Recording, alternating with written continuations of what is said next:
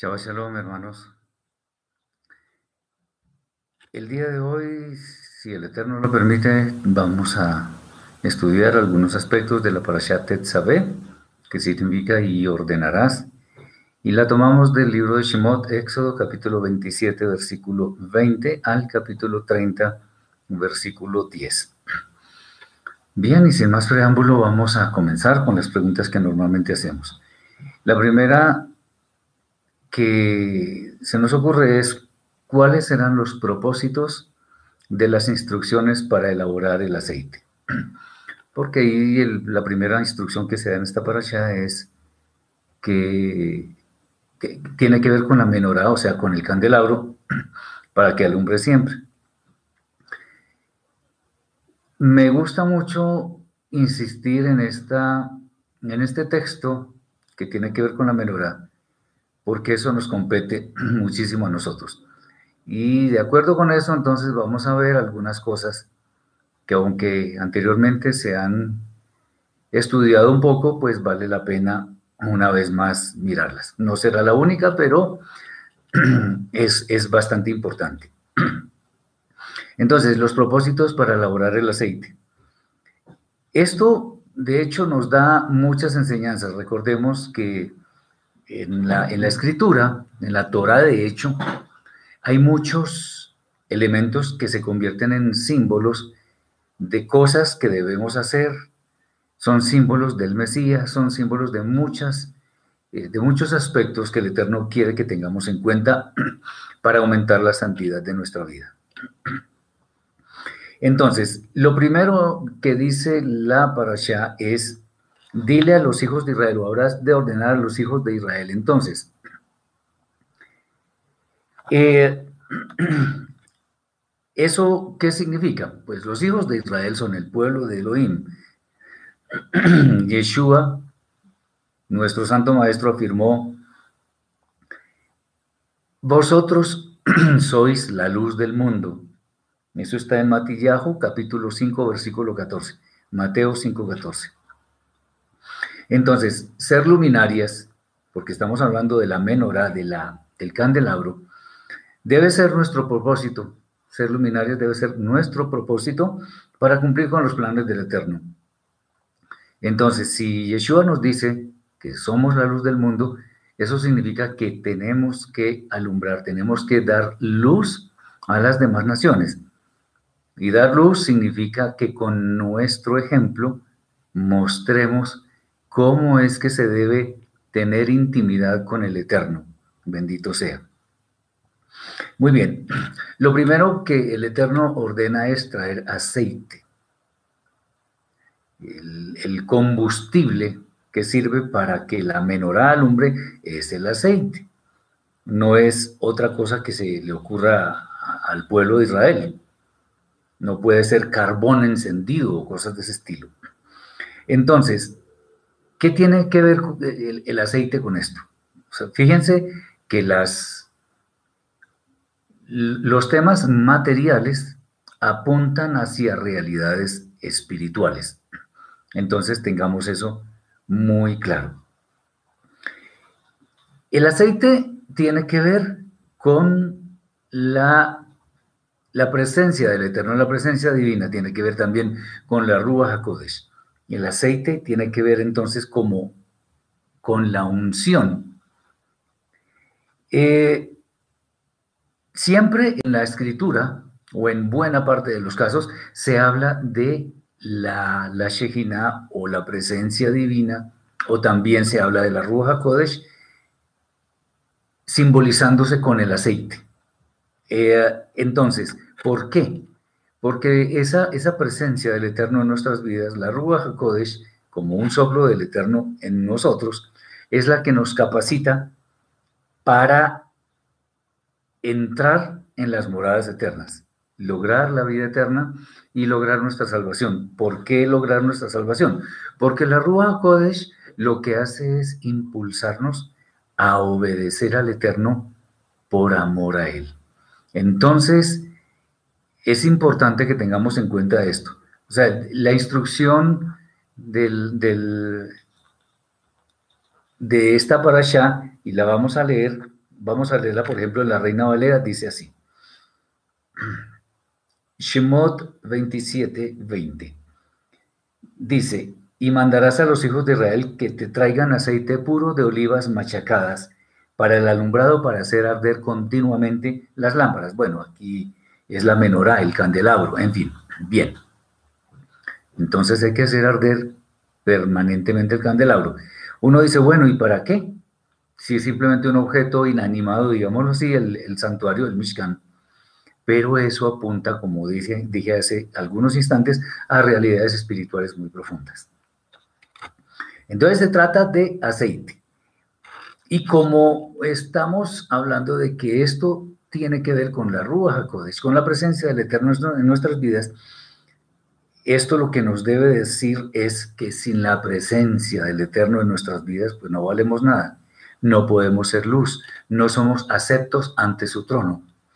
Los, los métodos humanos, léase por ejemplo sugestión, control mental, hipnosis, qué sé yo, solo sirven para mostrar la ineficacia en cuanto a avivar la llama que es la luz de la Ruach Kodesh en cada uno de nosotros.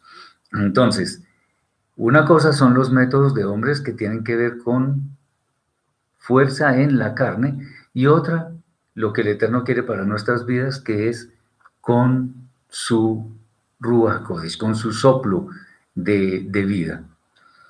Segundo es que eh, se refiere a, esta, esta instrucción se refiere a aceite puro, que es el que sirve para avivar el fuego del candelabro, de la menorá.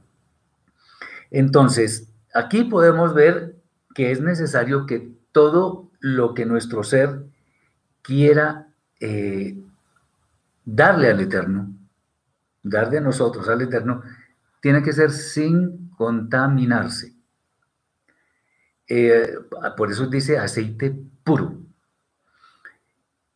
Nuestra vida, para que sea agradable al Eterno, no puede tener mezclas mezclas que pueden ser contaminantes.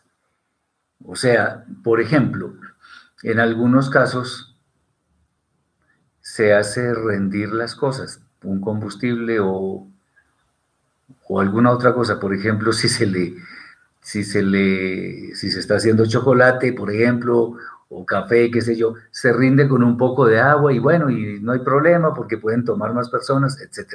Aquí la cosa es muy diferente porque ese aceite no lo podemos hacer rendir, porque debe ser aceite puro. Si lo hacemos rendir ya no es puro, debe ser aceite puro.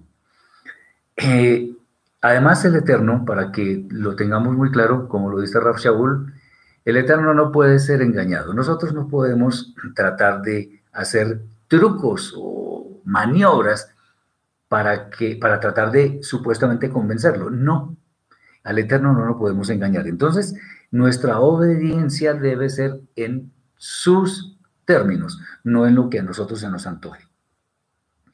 Obviamente, si nosotros pretendemos supuestamente tratar de agradar al Eterno con mezclas, con un aceite que no sea tan puro, pues obviamente eso va a tener una retribución que no es nada agradable.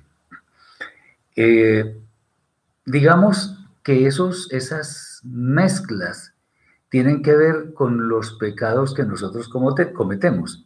Recuerden que cuando nuestros primeros padres, Adán y Jabá, fueron expulsados del Gan del jardín, a ellos se les prohibió, por causa de los querubín que estaban allí, se les prohibió volver a entrar al jardín porque podían eventualmente comer del árbol de la, de la vida y vivir eternamente. O sea, vivir en pecado y eternamente. Eso ante el Eterno no es algo que Él pueda tolerar.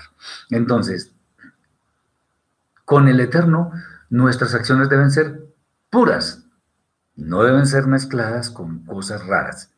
Por eso muchas veces insistimos en la necesidad de que, a ver, ¿cómo, cómo lo podríamos llamar? No me gusta mucho esa palabra, pero nuestra doctrina, llamémoslo así, para que me entiendan. Cuando mucha gente habla de la sana doctrina, uno pregunta, bueno, ¿y eso qué es? ¿Qué es sana doctrina? Pues sí hay una respuesta para eso. La sana doctrina es la que el Eterno nos da por medio de su Torah y por medio de su Mashiach eh, en torno a su interpretación correcta de la misma Torah. Eso es la sana doctrina. La sana doctrina no es que el pastor tal o el apóstol tal está hablando unas cosas bellísimas. No, es que no se trata de hablar muy bonito, se trata de decir la verdad. Se trata de hacer que lo que transmitimos sea efectivamente lo que el Eterno nos está obsequiando con su misericordia. Si Él nos da con misericordia, nosotros debemos tener misericordia hacia los demás, dándoles lo que es puro. Entonces, la sana doctrina no es la que dice fulano, sutano o quién sabe quién. No, es lo que está escrito y lo que establece el Eterno por medio de su Torah. Bien. Eh, obviamente, si nosotros le, le involucramos sentimientos nuestros, nuestro parecer, pues ahí estamos adulterando un poco la palabra del Eterno. Por eso nosotros debemos tener muchísimo, muchísimo cuidado cuando se traten de trazar la escritura, muy especialmente la Torah. Entonces, en resumen, la menorá, la luz debe arder con aceite puro, porque así es como resplandece nuestra vida, ya aplicándolo a nosotros. Aceite puro de olivas, olivas. Entonces, aquí lo que nos está mostrando esta, este, este texto es que además no puede ser cualquier aceite. No puede ser aceite de palma o aceite de carro o aceite de no sé qué. No, aceite puro de olivas. De olivas. Entonces, si nosotros tenemos en cuenta que el Eterno está estableciendo, con cada palabra nos está llevando a elaborar el, combustible, lo que hace que la menorá encienda, tenemos que obedecer tal cual como, Él nos lo dice, no, no que a nosotros se nos ocurrió una idea mejor o algo así. Entonces, es en los términos en los que dice el Eterno, no en los términos nuestros. Bien. Es más, de hecho, nuestra obediencia fiel a sus mandatos es la que, llamémoslo así, la que despierta la misericordia o es el motor que enciende esa misericordia del Eterno hacia nosotros. Nuestra obediencia. Escoger otro tipo de aceite, si fuera el caso, es como actuar nosotros en nuestras propias fuerzas, actuar carnalmente. Si Él nos, nos está diciendo, el Eterno nos dice, haz esto, entonces, ¿qué podríamos decir nosotros? heme aquí, Señor, ¿cómo quieres que lo haga? ¿Dónde? ¿Cuándo? Así es. Eh, si nosotros además actuamos en nuestras fuerzas, sin lugar a dudas vamos a fracasar en nuestros deseos de hacer la voluntad del Eterno. Ahora, entonces, aceite puro de olivas. Ahora viene otro atributo, aceite puro de olivas machacadas. Esto también nos da una idea bellísima. ¿Por qué olivas machacadas? Y de hecho, ahí hablan de la, primera, la primera prensada que se le hace a las olivas, pero se habla de olivas machacadas en últimas. Eso tiene que ver con un carácter humilde, pero un carácter también transformado, un carácter que ha sido trabajado durante toda la vida. Olivas machacadas si, comparamos una oliva sin machacar con una oliva machacada, pues vemos la diferencia evidentemente, porque una se ve muy bonita y todo lo que ustedes quieran, pero la otra ya no tiene ni siquiera aceite. Y sobre esto es bueno volver a, algunos ejemplos que yo he dado anteriormente, pero siempre hay personas nuevas, entonces vamos a comentarlo. Una vez iban el papá y el hijo, pero una carretera, y vieron una cantidad de espigas en un sembrado una cantidad de espigas, había unas espigas que resaltaban sobre las otras. Y el hijo le dijo al papá, papá, mira estas espigas tan bonitas, son todas altas, eh, se ven más que las otras. En cambio, las otras están todas inclinadas. No, no parece que, que, les gustara sobresalir. Y efectivamente no les gustaba sobresalir. Entonces el papá, ¿qué le dijo? Pues es que esas que están así erguidas no sirven para nada, porque si te das cuenta, las que están doblegadas son las que tienen fruto. Esas son las que se utilizan.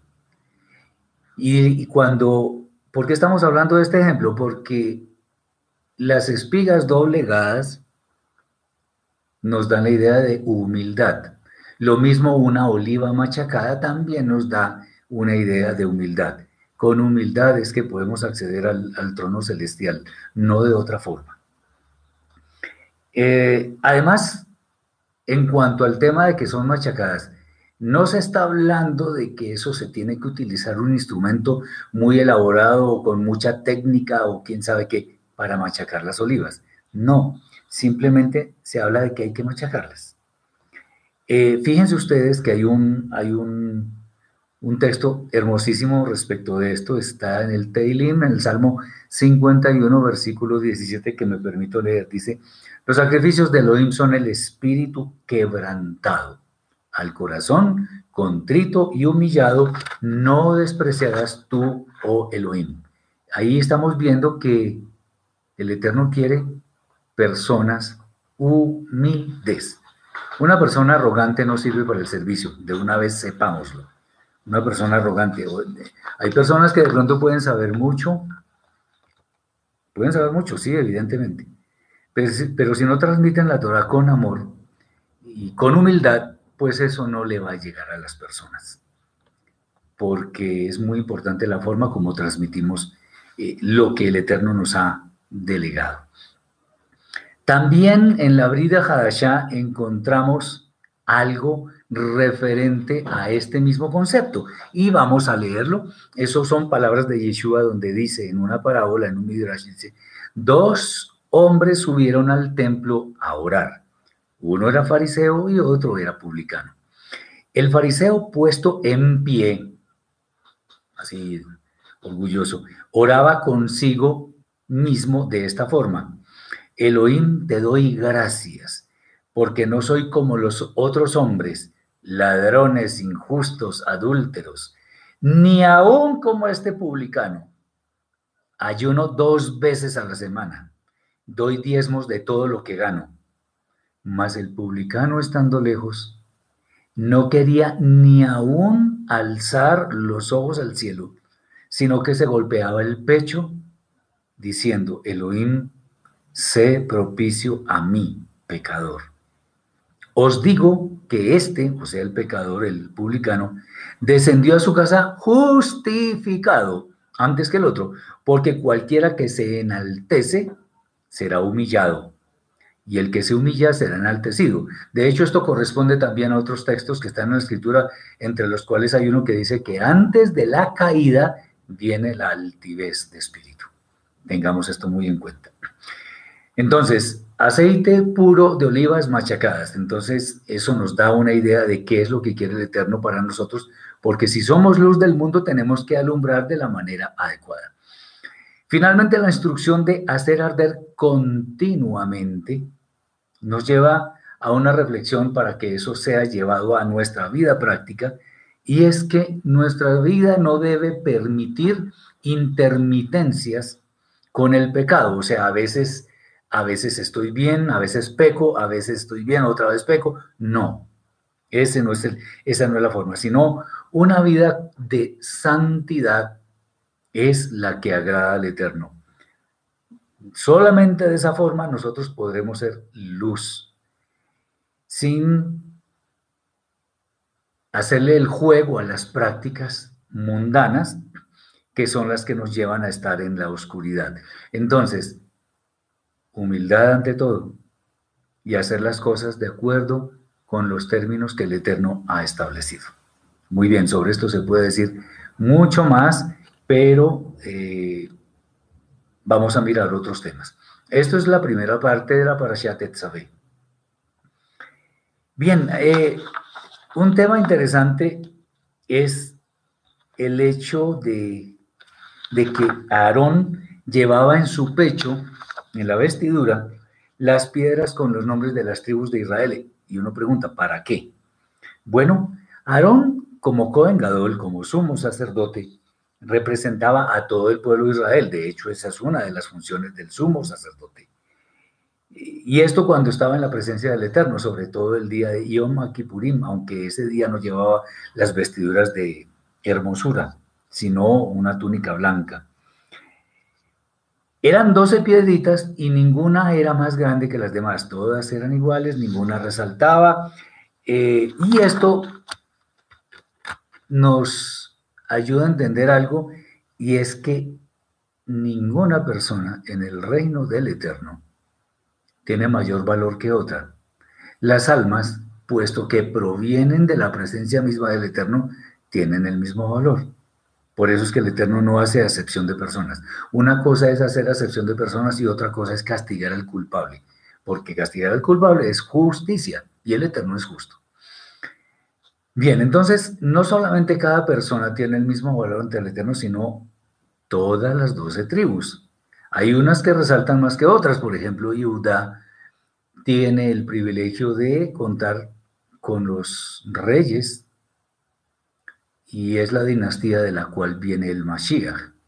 Pero no por eso es mayor que Dan, por ejemplo, o que Isashar, o que Zebulun, o que cualquiera de las otras. Todas tienen el mismo valor. De hecho, por allá en la Parashá, tal vez Naso, no me acuerdo, hay, un, hay una serie de ofrendas que hacen los, las diferentes tribus y cada uno de los delegados.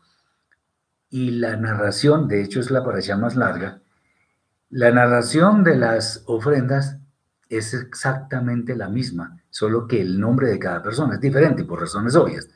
Pero la Torah narra cada una de las ofrendas como si fuera diferente de las demás. Pero ¿cuál es la idea? Todas las ofrendas son aceptables ante el Eterno. Vienen de las doce tribus con nombres diferentes, pero son iguales y son igualmente aceptables ante el Eterno. Eh, Marcela, ¿el nombre del Eterno lo llevaba Aarón en esa pechera de piedritas? No, lo llevaba en, en el turbante o en esa mitra que llevaba una cintilla que decía Kodesh Ladonai. Ahí sí estaba el nombre del Eterno, pero no estaba en esas piedritas. Solamente estaban los nombres de las doce tribus. Que estén en el pecho de la vestidura del sumo sacerdote es una forma que nos muestra la, el, lo prioritaria que debe ser la intercesión del Cohen, del sacerdote, ante el Eterno, quien está atento a lo que el Cohen, el sacerdote, le está presentando al Santo de los Santos. Y como estábamos diciendo hace un momento, sin distingos de personas o de tribus de ninguna manera, porque todos somos iguales. Bien. Que los, eh, los nombres de las tribus están escritos se relaciona con el hecho de que es muy específico lo que Aarón ha de presentar de cada tribu. Son todas importantes. O sea, tengamos en cuenta que todas las tribus son importantes. Y por eso es que todas, o sea, no solamente todas son importantes, sino que todas están en la presencia del Eterno. Entonces no había una piedrita más pequeña, una que brillara más, no, todas eran iguales, eran piedras diferentes. ¿Por qué eran piedras diferentes? Bueno, también eso es fácil de entender, porque la naturaleza de una tribu es diferente de la de las otras. Entonces había unos que, eran muy guerreros, otros que eran muy calmados y estudiaban Torah, otros que eran navegantes, en fin, la naturaleza es diferente, pero todos eran, son y seguirán siendo igualmente importantes. Para el caso que nos compete a nosotros, es importante que tengamos en nuestra alma a todas las personas que comparten con nosotros el mismo camino, la misma fe. Eh, ¿Esto con qué objeto? Recordemos que el Eterno dijo en Shemot 19.6, para allá pasada, y vosotros me seréis un reino de sacerdotes y gente santa. Sacerdotes, entonces intercedemos, hacemos peticiones.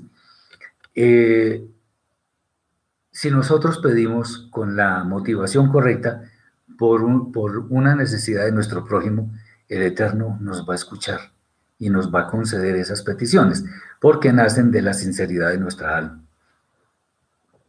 Bien, entonces, así como es importante que cada una de las piedritas esté en el pecho de la vestidura de, Aarón, para nosotros es importante tener en cuenta que hay hermanos que a veces no se notan, otros que sí, pero todos son igualmente importantes y aceptos ante el trono del Eterno.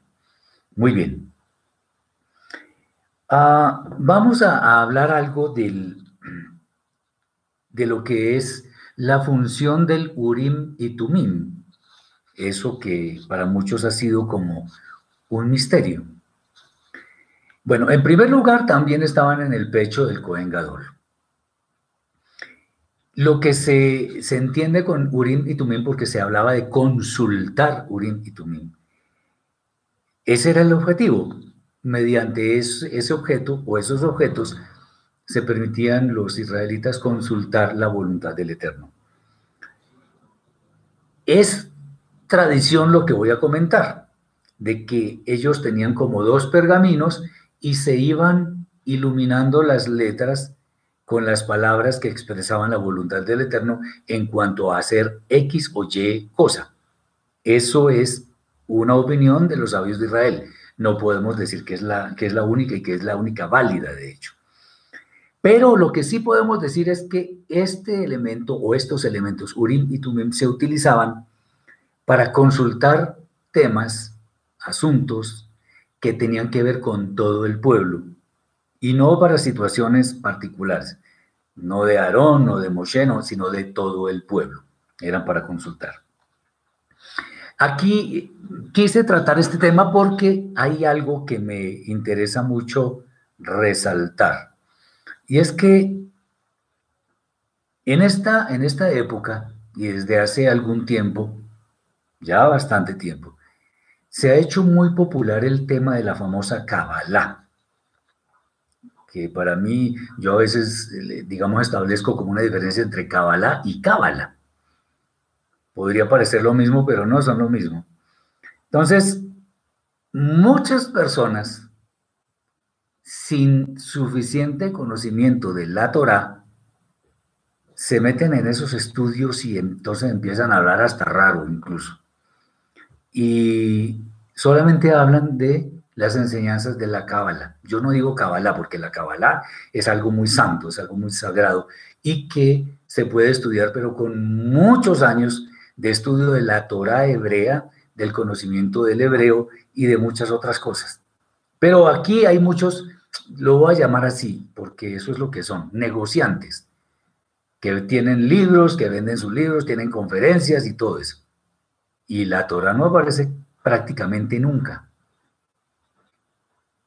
El Eterno quiere que nosotros le demos el suficiente realce a la Torah, que es la que nos lleva a la vida, si la obedecemos con la motivación correcta. Pero cuando, cuando se habla de Kabbalah, entonces se habla de amuletos, muchos tienen en, aquí en la muñeca un, un cordón rojo.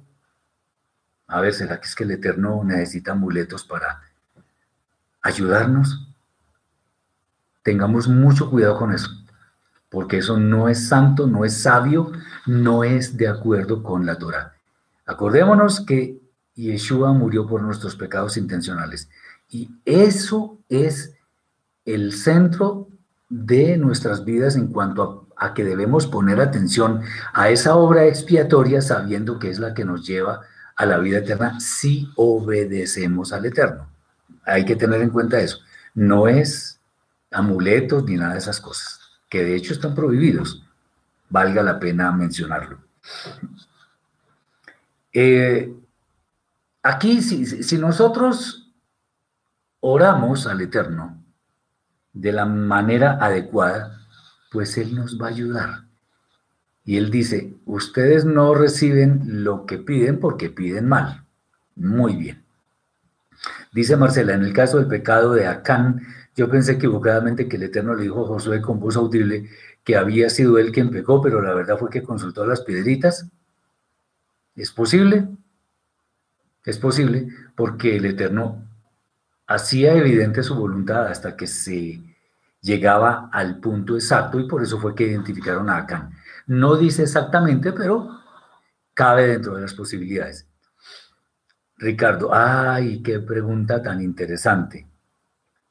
Porque tiene que, o sea, no tiene que ver con lo que estamos estudiando, pero tiene que ver con algo que está sucediendo con el pueblo judío. Y es la fiesta de Purim. Me pregunta, eh, me pregunta que si la fiesta de Purim es del Eterno. No es del Eterno. Usted lo mira en el libro de Baikra, Levítico, capítulo 23, y no encuentra ni Purim, es más, ni Hanukkah tampoco. Estas son tradiciones judías. Eh, tenemos algunos videos, algunos audios también referentes a, a, lo que es la fiesta. De hecho, déjenme decirles que hoy en lugar de esta Parashat Tetzaveh, están enseñando sobre la fiesta de Purim. Respetable, yo no, no voy a ponerme a señalar a nadie, simplemente digo, respeto profundamente eso. No estoy de acuerdo, porque esa no es una fiesta del Eterno, es una tradición judía. De hecho, el libro de Esther, que, que es el que está asociado con esta fiesta o con esta celebración, la verdad es que tiene cosas que son bastante dudosas. O sea, no nos vamos a poner a hablar de eso. Pero la verdad, nosotros, yo personalmente Purim no lo celebro. Cuando estaba vinculado al judaísmo, porque lo estuve, sí lo hacía. Pero la verdad es que eso es una tradición. En cambio, Pesach, Shavuot, Sukkot, Yom Kippurim, Yom Teruah, esos son fiestas del Eterno que sí debemos celebrar. Bueno, en este momento recordar, por lo que no hay templo, no hay sacerdocio levítico que esté oficiando en el templo, entonces lo que, no hace, lo que hacemos es recordar, no celebrar. ¿Por qué? Porque no están todos los elementos necesarios para que podamos celebrar las fiestas. Las recordamos. Y Purim, entonces definitivamente, Purim no es una fiesta del Eterno. Vuelvo y digo, respetamos. Del libro de Esther hay muchas dudas. Después, mis hermanos, podríamos hablar sobre eso de alguna forma y trataremos de aclarar un poco esos conceptos para que simplemente no sea, no, es que alguien dijo que eso no es del Eterno. No, hay que decir por qué. Hay que ser suficientemente responsables. Bueno, sigamos. Entonces, el tema de la, de la Kabbalah, hablando del Urim y Tumim, muchas veces, miren, yo conozco varias cosas de la Kabbalah, bastantes en realidad. Hay una cosa que se llama los 72 nombres del Eterno. O sea, lo que estoy diciendo es simplemente para ambientar lo que estoy explicando. 72 nombres del Eterno. Entonces dicen ellos, los cabalistas, que, y yo los conozco de hecho, eh, que invocando un nombre, entonces se realizan ciertas cosas en torno a muchos temas. ¿En serio de verdad funciona así? Nosotros no podemos pretender, y esto quiero que quede claro, tenemos que ser celosos con esto. No podemos pretender doblarle el brazo al Eterno, torcerlo, no, porque el Eterno es soberano y Él hace lo que se le antoja, literalmente, en el momento que quiere, con quien quiere, donde quiere. Entonces, yo no puedo, porque eso, eso ya empieza a, tocarse un poco con la magia y con el ocultismo, que yo simplemente llevo un, cordón o llevo un amuleto de cierta forma, no lo voy a decir cuál es o cuáles son, y fuera de eso que yo invocando un nombre, sin hacer oración ni nada, sino yo invoco el nombre y ya, ya logro, no, así no es, así no funciona la cosa. Entonces tengamos mucho cuidado con eso. Entonces, el Eterno responde cuando y cómo quiere. Él, eh, él no, él es soberano. Él verá cuando responde. Acordémonos que cuando nosotros pedimos algo, la respuesta puede decir sí y ya, o sea, nos concede lo que estamos pidiendo, en la forma que lo pedimos, porque estamos pidiendo bien. Puede ser sí, pero más tarde. O sea, tenemos que tener paciencia. Puede ser no, porque tengo algo mejor para concederte. O puede ser simplemente no, porque eso no está bien que lo estés pidiendo.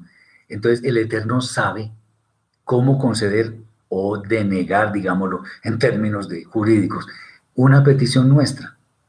Y está bien, porque cuando Él nos dice no y nosotros entendemos eso, entonces estamos empezando a recorrer el camino de la santidad, que es el que se doblega ante la voluntad del Eterno. Y por ahí sí es la cosa. Bien, lo que tenemos que hacer nosotros diariamente es buscar la voluntad del cielo. Y déjenme decirles algo. Resulta que hablando de la, de la famosa fiesta de Purim, Pur es lo que llaman suertes. Por eso se llama Purim, o sea, echar suertes. Resulta que echar suertes en aquel tiempo no era jugar con los dados y lo que salga y no, no, no, no, no. Porque recordemos yo no sé por qué estamos hablando de esto, pero si el Eterno así lo dice, está bien. Miren, en el Eterno no existe ni la casualidad, ni la suerte, ni el azar, ni la probabilidad. Nada de eso existe. Porque Él ya sabe qué va a ocurrir. Entonces, en Él las cosas son sí y amén. Son 100% seguras. ¿Qué significa eso? que yo no puedo decir que a mí me está yendo bien porque tengo suerte. Olvidémonos de eso. Eso es voluntad del Eterno. Entonces, cuando, cuando el Eterno eh, nos, nos concede algo, pedimos porque pedimos bien, bueno, bendito sea Él porque estamos entendiendo las cosas.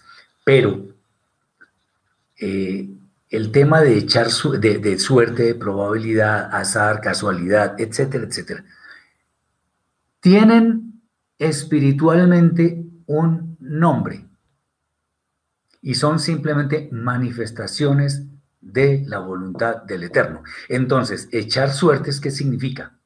Echar suertes es buscar la voluntad del Eterno. Eso es, no es más. Hablando en términos de, de aquellas épocas. Nos dice Simón que si el Eterno tiene 72 nombres, no, no tiene 72.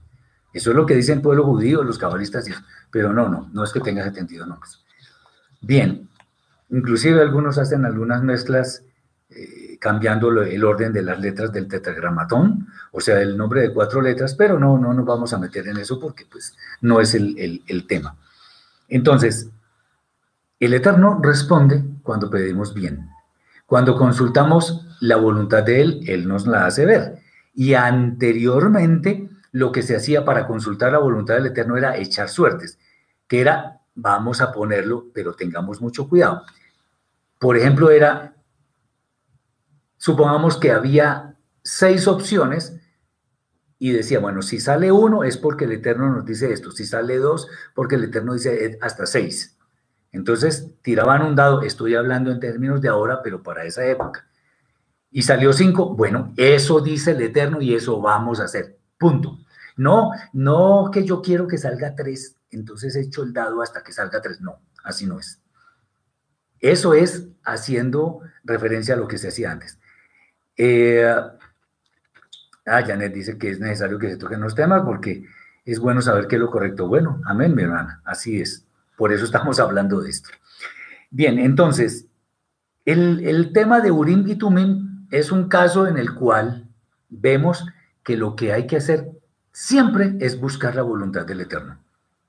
¿Qué, fue el consejo que le dio Itro, el suegro de Moshe, a Moshe mismo?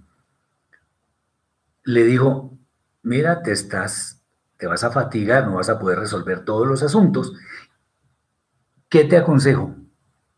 Delega para que te ayuden los hombres probos íntegros y tú somete los asuntos al Eterno. Eso es lo que uno debe hacer.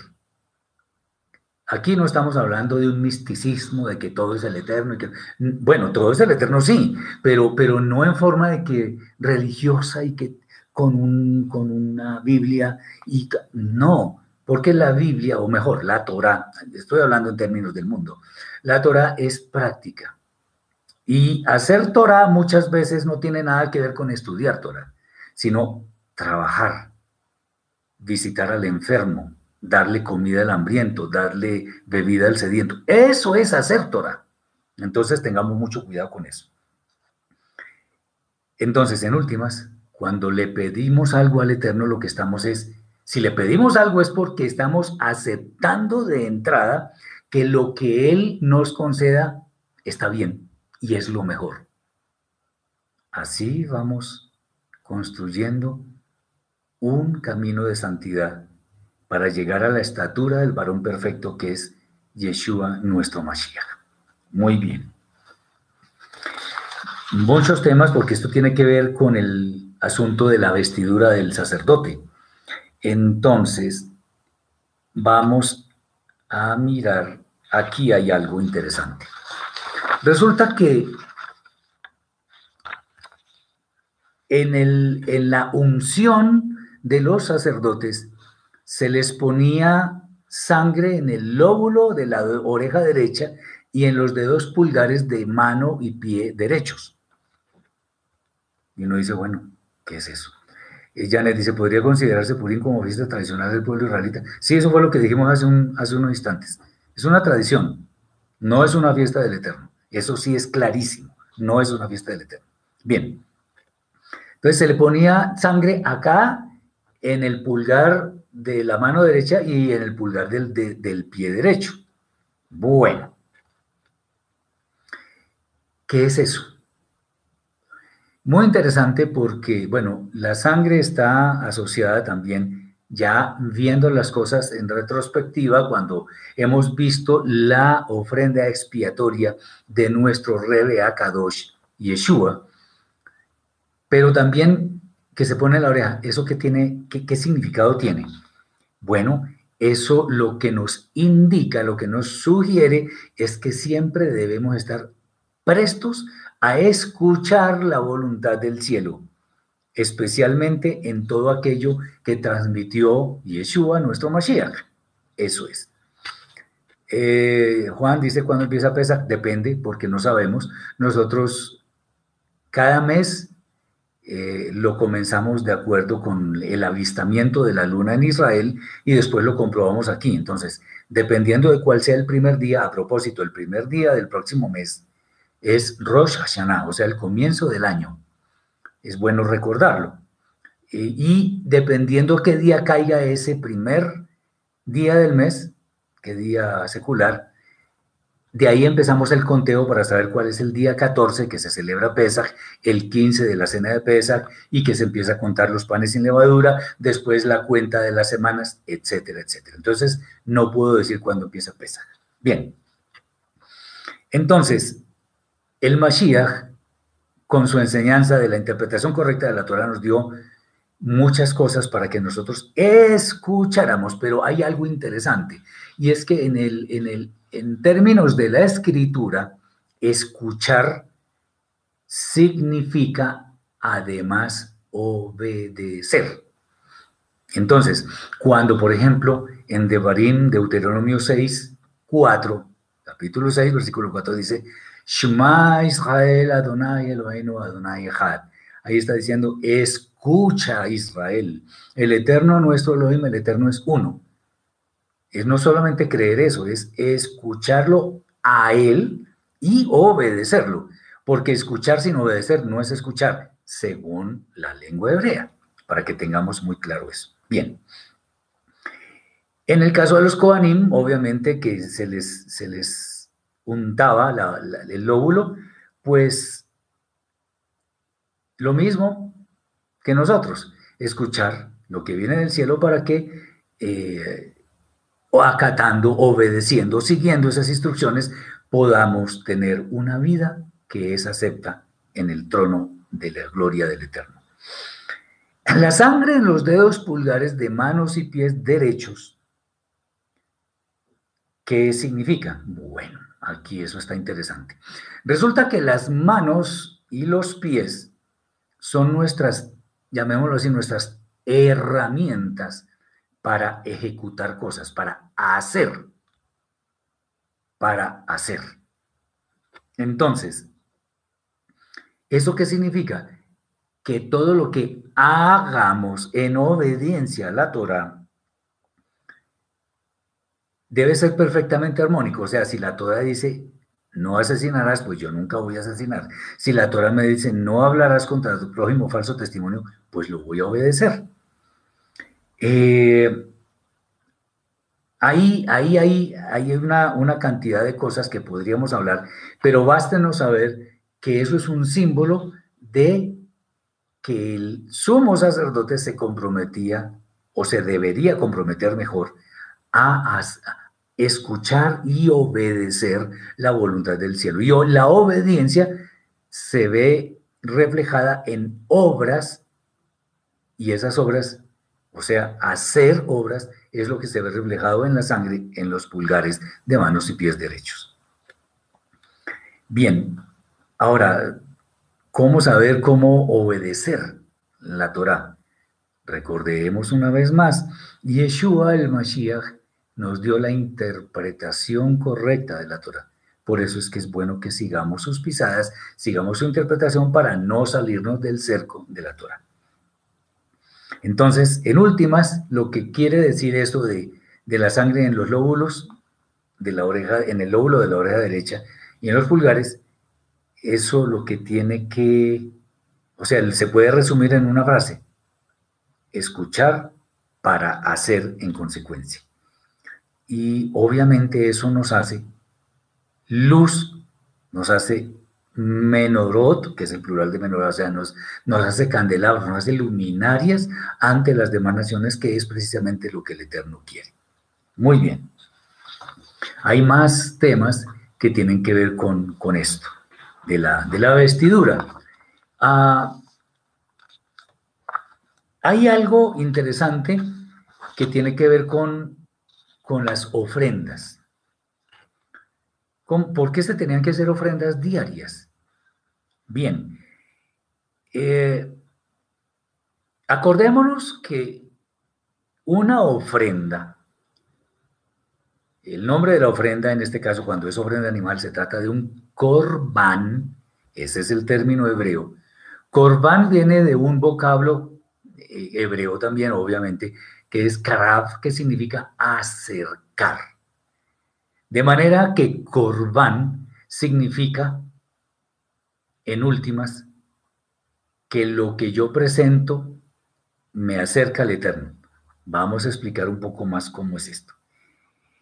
Eh, el corbán, el, el, animal que se presenta para ser degollado y ofrecido y todo eso, no es precisamente lo que acerca sino que es la muestra externa de que efectivamente el Eterno ha, escuchado nuestro, eh, digamos, nuestra voz de arrepentimiento, especialmente cuando estamos hablando de ofrenda por el pecado, para poner un ejemplo. Entonces, cuando se presenta el animal al sacerdote, es porque la persona ya previamente ha experimentado Teshuvah, arrepentimiento. ¿Eso qué significa?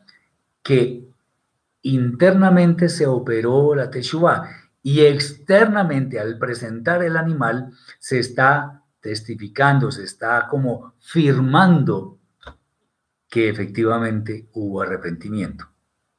Es lo mismo que sucede con la purificación. Muchas personas preguntan, ¿me tengo que bautizar? Bueno, purificar.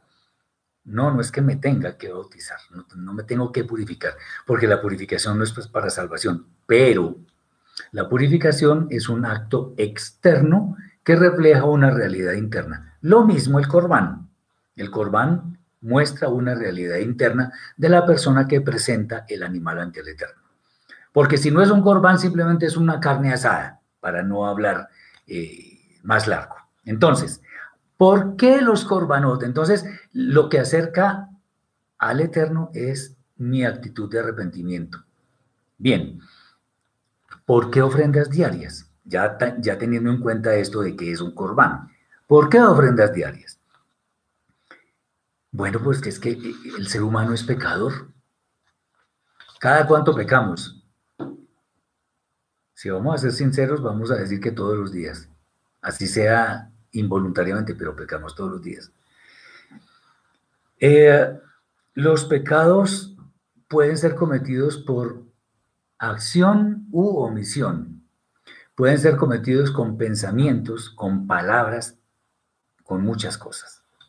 Acordémonos, por ejemplo, cuando dice Yeshua que, bueno, ok, sí, no cometerás adulterio, perfecto, eso es un mandamiento. Pero yo les digo además, no está cambiando el mandamiento, sino dándole mayor profundidad y relevancia al mandamiento, les está diciendo, yo les digo, bueno, sí, eso es correcto, no adulterarás, pero yo te digo, si estás mirando a una mujer para codiciarle, ya adulteraste con ella, o sea, tremenda cosa. Y eso es interesante. Entonces ahí una, una mala mirada ya es un pecado.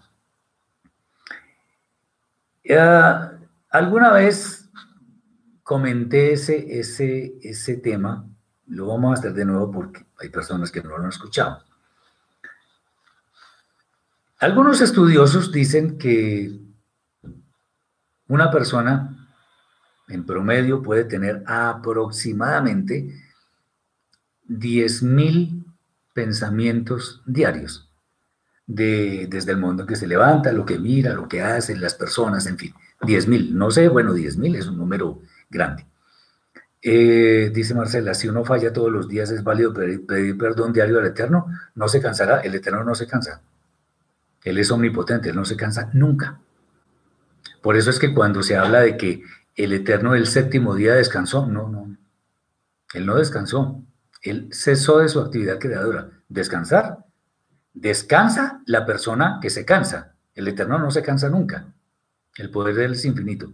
Ahora, pedir perdón diario al Eterno, pero pedir perdón es por los pecados de los cuales uno es consciente que cometió. No pedir, no pedir perdón en manera general, como tomar una plantilla, pues, para los que saben ese lenguaje, una plantilla con la cual yo pido perdón siempre. No, así no es. Yo a pedir perdón por lo que estoy eh, transgrediendo la Torah. Bien. Entonces, volvamos. 10.000 pensamientos diarios. Acordémonos que podemos pecar por pensamiento, obras y todas esas cosas. Solamente hablando de los pensamientos de 10.000, supongamos, supongamos que solamente de esos 10.000, solo tres son malos. 3 sobre 10.000 me da 0.0001 o algo así, 0, 0,3, algo así. Nada. Bueno, aparentemente nada. Porque si tomamos tres pensamientos diarios, los multiplicamos por los 365 días del año, nos da más de mil pensamientos malos.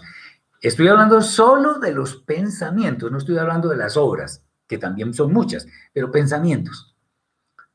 Mil pensamientos malos en un año y la vida promedio de una persona es 70 años. 70 por mil, 70 mil.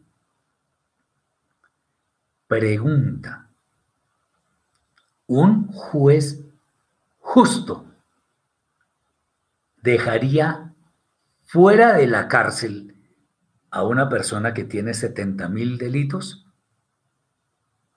De ninguna manera, ¿verdad?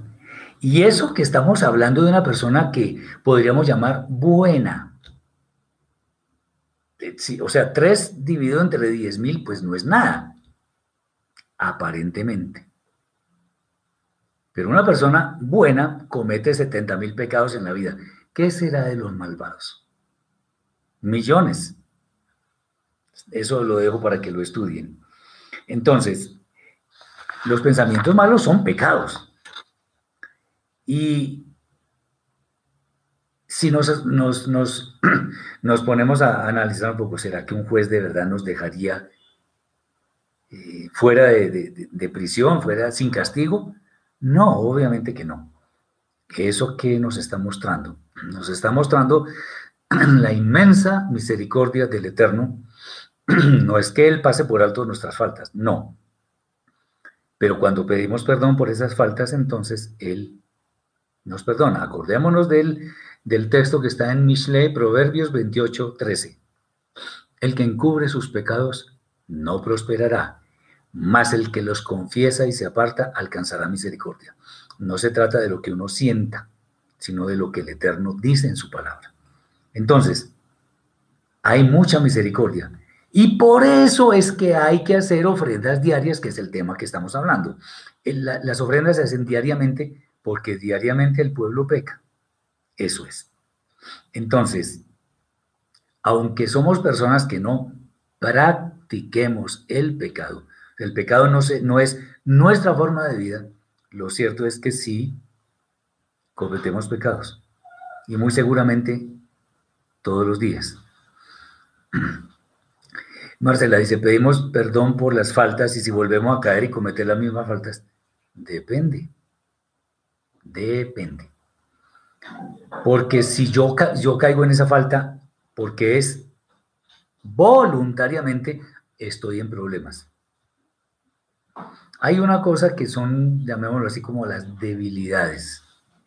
Y es cuando uno trata de dominarse, pero hay una fuerza, bueno, esa fuerza es la mala inclinación, por supuesto, que es la que lleva a pecar.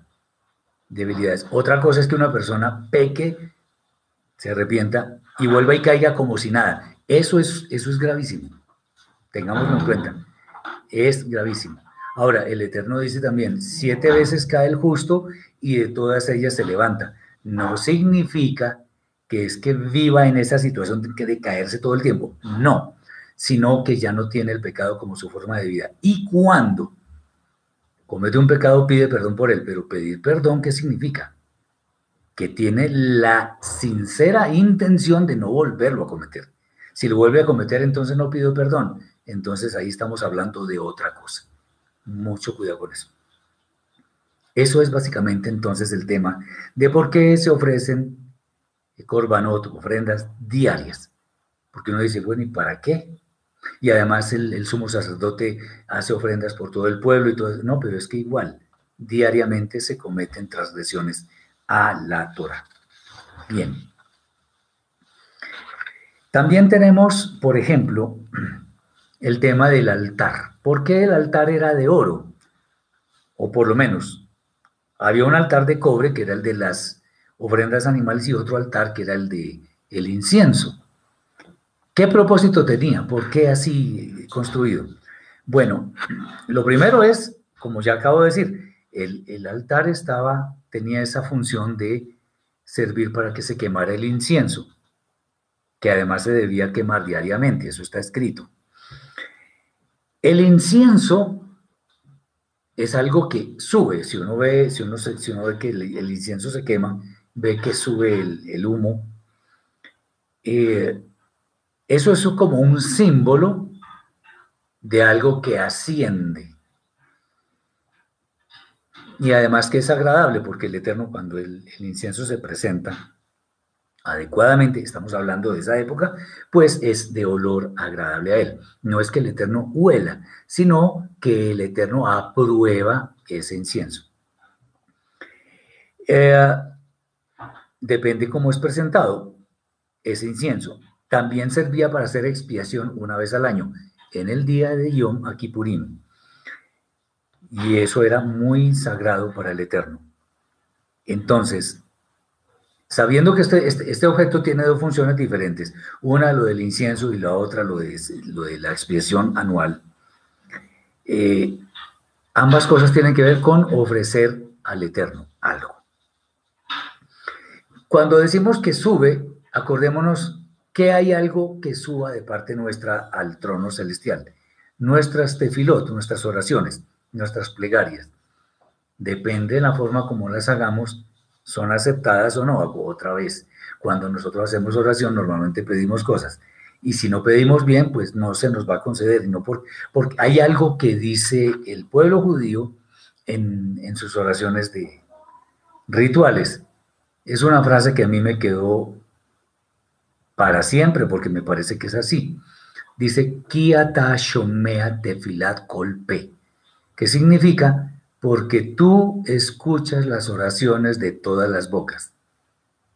Ahora, si está bien hecha, nos la va a conceder. Si no está bien hecha, pues ya sabemos que no.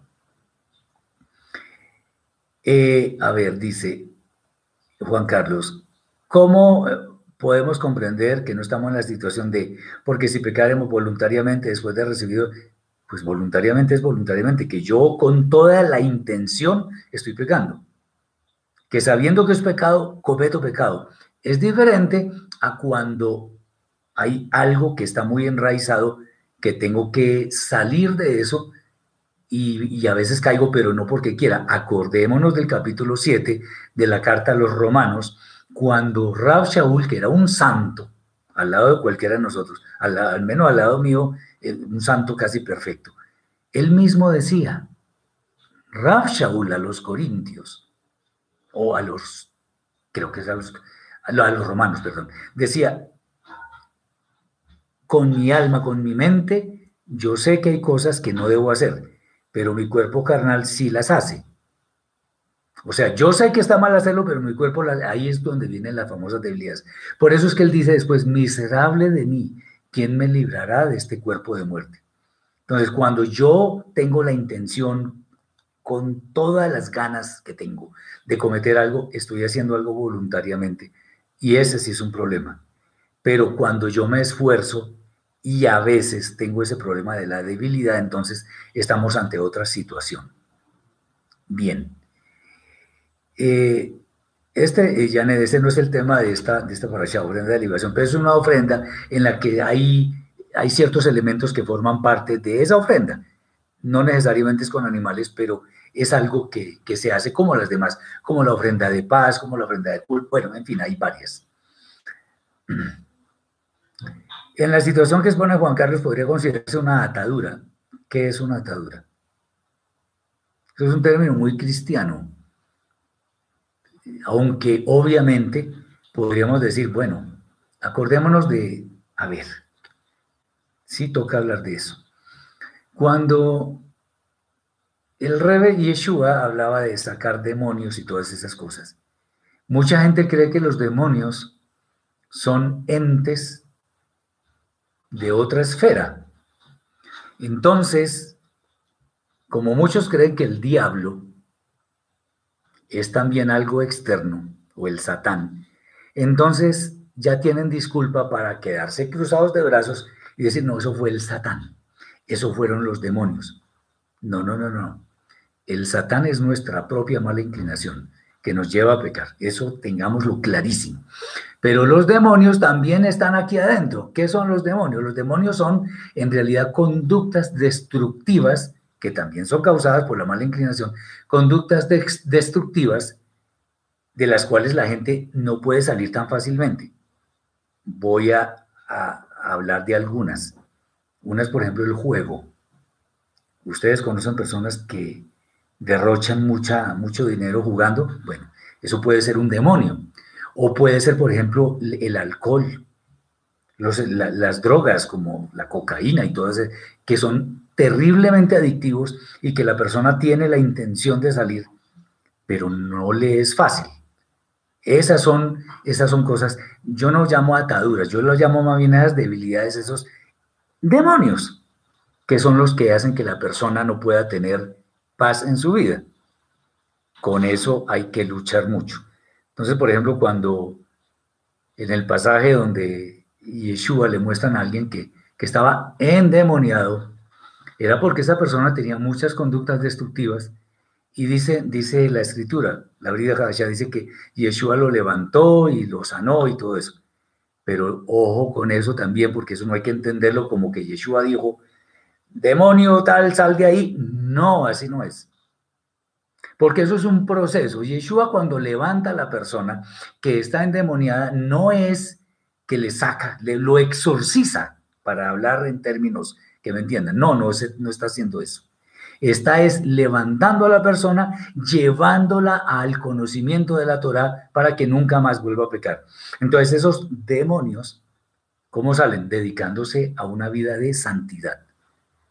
Por eso también dice Yeshua por medio de sus shaliachim, de sus talmidim, dice, resistid al diablo y él huirá de vosotros. Muy sencillo, sencillo decirlo, no hacerlo. Resistan su mala inclinación y ella no los va a molestar. ¿Cómo se resiste la mala inclinación? con santidad. Y la santidad es someternos voluntariamente al señorío de la voluntad del Eterno. Punto. Obedecerlo. Fe obediente. Eh, esto sería como nuestra propia mala inclinación. Sí, claro, es parte. Es parte de eso. La mala inclinación nos lleva a actuar en contra de la Torah. Y esa forma de actuar en contra de la Torah se puede manifestar de muchísimas maneras. Entonces todo, todo forma parte de eso. Entonces, para que no digamos después que es que el Satán me tentó o que el, demonio no sé qué, el demonio de tal cosa. Todo eso está aquí adentro. Nosotros no tenemos disculpa para estar eh, echando la culpa a entes externos. De hecho, es bueno decirlo, que el, tema de la... No, me toca hablar de esto. El tema de la vestidura del sacerdote se relaciona mucho con lo que está en Efesios, en la famosa armadura. Y es básicamente lo mismo, simbólicamente. Entonces dice allí que nosotros no tenemos lucha contra sangre y carne, sino contra principados, potestades en las regiones celestes y cosas de esas. Y entonces hay gente que dice, ah, pues claro, esos son espíritus que me toman y que... No, señor, por ahí no es la cosa. No porque cuando Shaul, por ejemplo, Rab Shaul, el apóstol Pablo nos dice que, nos ha, que nosotros estamos sentados en las regiones celestes. Yo estoy sentado acá, bien en la tierra, y todos ustedes también. Entonces, ¿cómo sale eso de que estamos sentados en las regiones celestes? Bueno, es que lo que pasa es que la sabiduría de la escritura que viene del cielo nos da una condición espiritual en la cual podríamos decir que es como si estuviéramos sentados en lugares celestiales, pero físicamente no estamos allá. Lo mismo acá.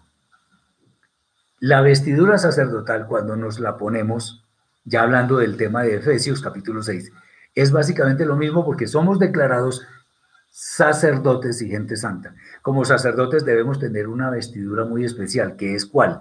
Nuestras buenas obras, que son el ejemplo para que los demás vean cómo es la relación íntima con el Eterno, bendito sea. En eso estriba la, la importancia de la famosa vestidura, que ahí no es armadura porque no es una armadura romana, porque eso, por ejemplo, la coraza de la justicia, el yelmo de la salvación, eso está en el profeta Isaías. Entonces no lo está sacando de un soldado romano, sino de algo que está ilustrando cómo es que nos debemos proteger. ¿Cómo? En últimas, con santidad. Bien. Dicen Mauricio y Claudia, cuando Yeshua dijo que con solo ayuno y oración se puede liberar. No, eso no, eso no es cierto. Eso es, esto es, eso es una añadidura. Ahí no dice que con ayuno y oración. No, porque entonces nos ponemos a ayunar y nos volvemos santos por el simple hecho de ayunar. No, así no está. Eso es una, está mal, mal escrito eso. En, algunas, en algunas traducciones muy populares está escrito así, pero no, así no dice. O sea, orar y ayunar y listo, con eso tengo. No, no, no, no. Tengo es que obedecer al Eterno. Tengo es que practicar la santidad. Acordémonos, yo recientemente cuando estuve hablando sobre la segunda carta a los Corintios, está, hay un versículo que a mí me gusta mucho citar, que es el capítulo 7, versículo 1 de la segunda carta a los Corintios. Dice, así que amados, puesto que tenemos tales promesas, limpiémonos de toda contaminación de carne y de espíritu, perfeccionando la santidad en el temor de Elohim. Ay, pero eso lo tengo, que hacer yo. Eso lo tengo que hacer yo, no que, que alguien me exorcice. No, no, lo tengo que hacer yo. Ahora, que necesito ayuda, bueno, seguramente, pero no es, no es así. Bien. Entonces, acordémonos, cuando una tefila, porque estamos hablando del altar de oro, el propósito, una tefila es escuchada, es, es cuando entendemos eso de olor fragante. Entonces ese incienso sube, así como las oraciones de los kadoshim, de los santos. Eh, cuando una oración está cargada, por ejemplo, de teshuva, de arrepentimiento, eso es, yo a veces lo llamo dinamita espiritual, porque eso es lo que desencadena la misericordia del Eterno. No porque Él tenga obligación, sino porque Él es fiel para cumplir sus palabras. Otra vez volvemos a decir, el que encubre sus pecados no prosperará, más el que los confiesa y se aparta alcanzará misericordia. No es cuestión de que yo sienta que fui o no fui perdonado, no. Es que el Eterno lo dice. Y si yo, en forma voluntaria, eh, con la intención correcta, me arrepiento, no vuelvo a cometer el pecado, el Eterno ciertamente me perdonó ese pecado. Tengámoslo en cuenta, el Eterno es fiel y Él cumple. Bien. Entonces, eh, lo mismo con la expiación, que es una vez al año. Eh, la expiación no se hace sobre el altar de cobre, sino del altar de oro, que es este que estamos hablando. Significa que ese es un utensilio supremamente importante, es el que estaba al frente del velo que tenía los querubín que, daba, que, que guardaba la entrada del lugar santísimo. Eh, Marcela dice, el Eterno escucha las oraciones de los santos, pero ¿y escucha la oración de una pecadora? No sé si estabas cuando di el ejemplo del fariseo y el publicano. El publicano era un pecador y escuchó el Eterno al pecador. ¿Y qué dijo Yeshua a los fariseos hipócritas? No todos eran hipócritas. Dijo algo tremendo. Dijo, las prostitutas y los publicanos llegarán al reino de los cielos antes que ustedes. Es que el asunto no es que, no es que por tener una condición de pecador el Eterno no escucha, sino el pecador que se arrepiente es escuchado en el trono del Eterno. Bendito Él por su misericordia. Espero que con esto quede clara la, el, tema. Podríamos seguir hablando de muchos temas. Esto da para, esta y todas las parashot dan para mucho, pero pues para no alargar mucho, yo simplemente espero que que todo esto haya sido de bendición para todos, que el Eterno los guarde de todo mal, que este día Shabbat sea de gran bendición física y espiritual para todos, que haya mucha sanidad en sus casas, que haya mucha bendición financiera, que haya, llamémoslo así, que haya armonía familiar, que haya todo esto. Recuerden visitar nuestro sitio www.nuestra-torah con H al final, torah.com, www.nuestra-torah.com. Deseo que el Eterno les bendiga a ustedes, a sus familias y que tengan un Shabbat muy bendecido. Si el Eterno lo permite, nos veremos mañana en quizá la última entrega del el tema de las cartas de Kefa. Shabbat Shalom.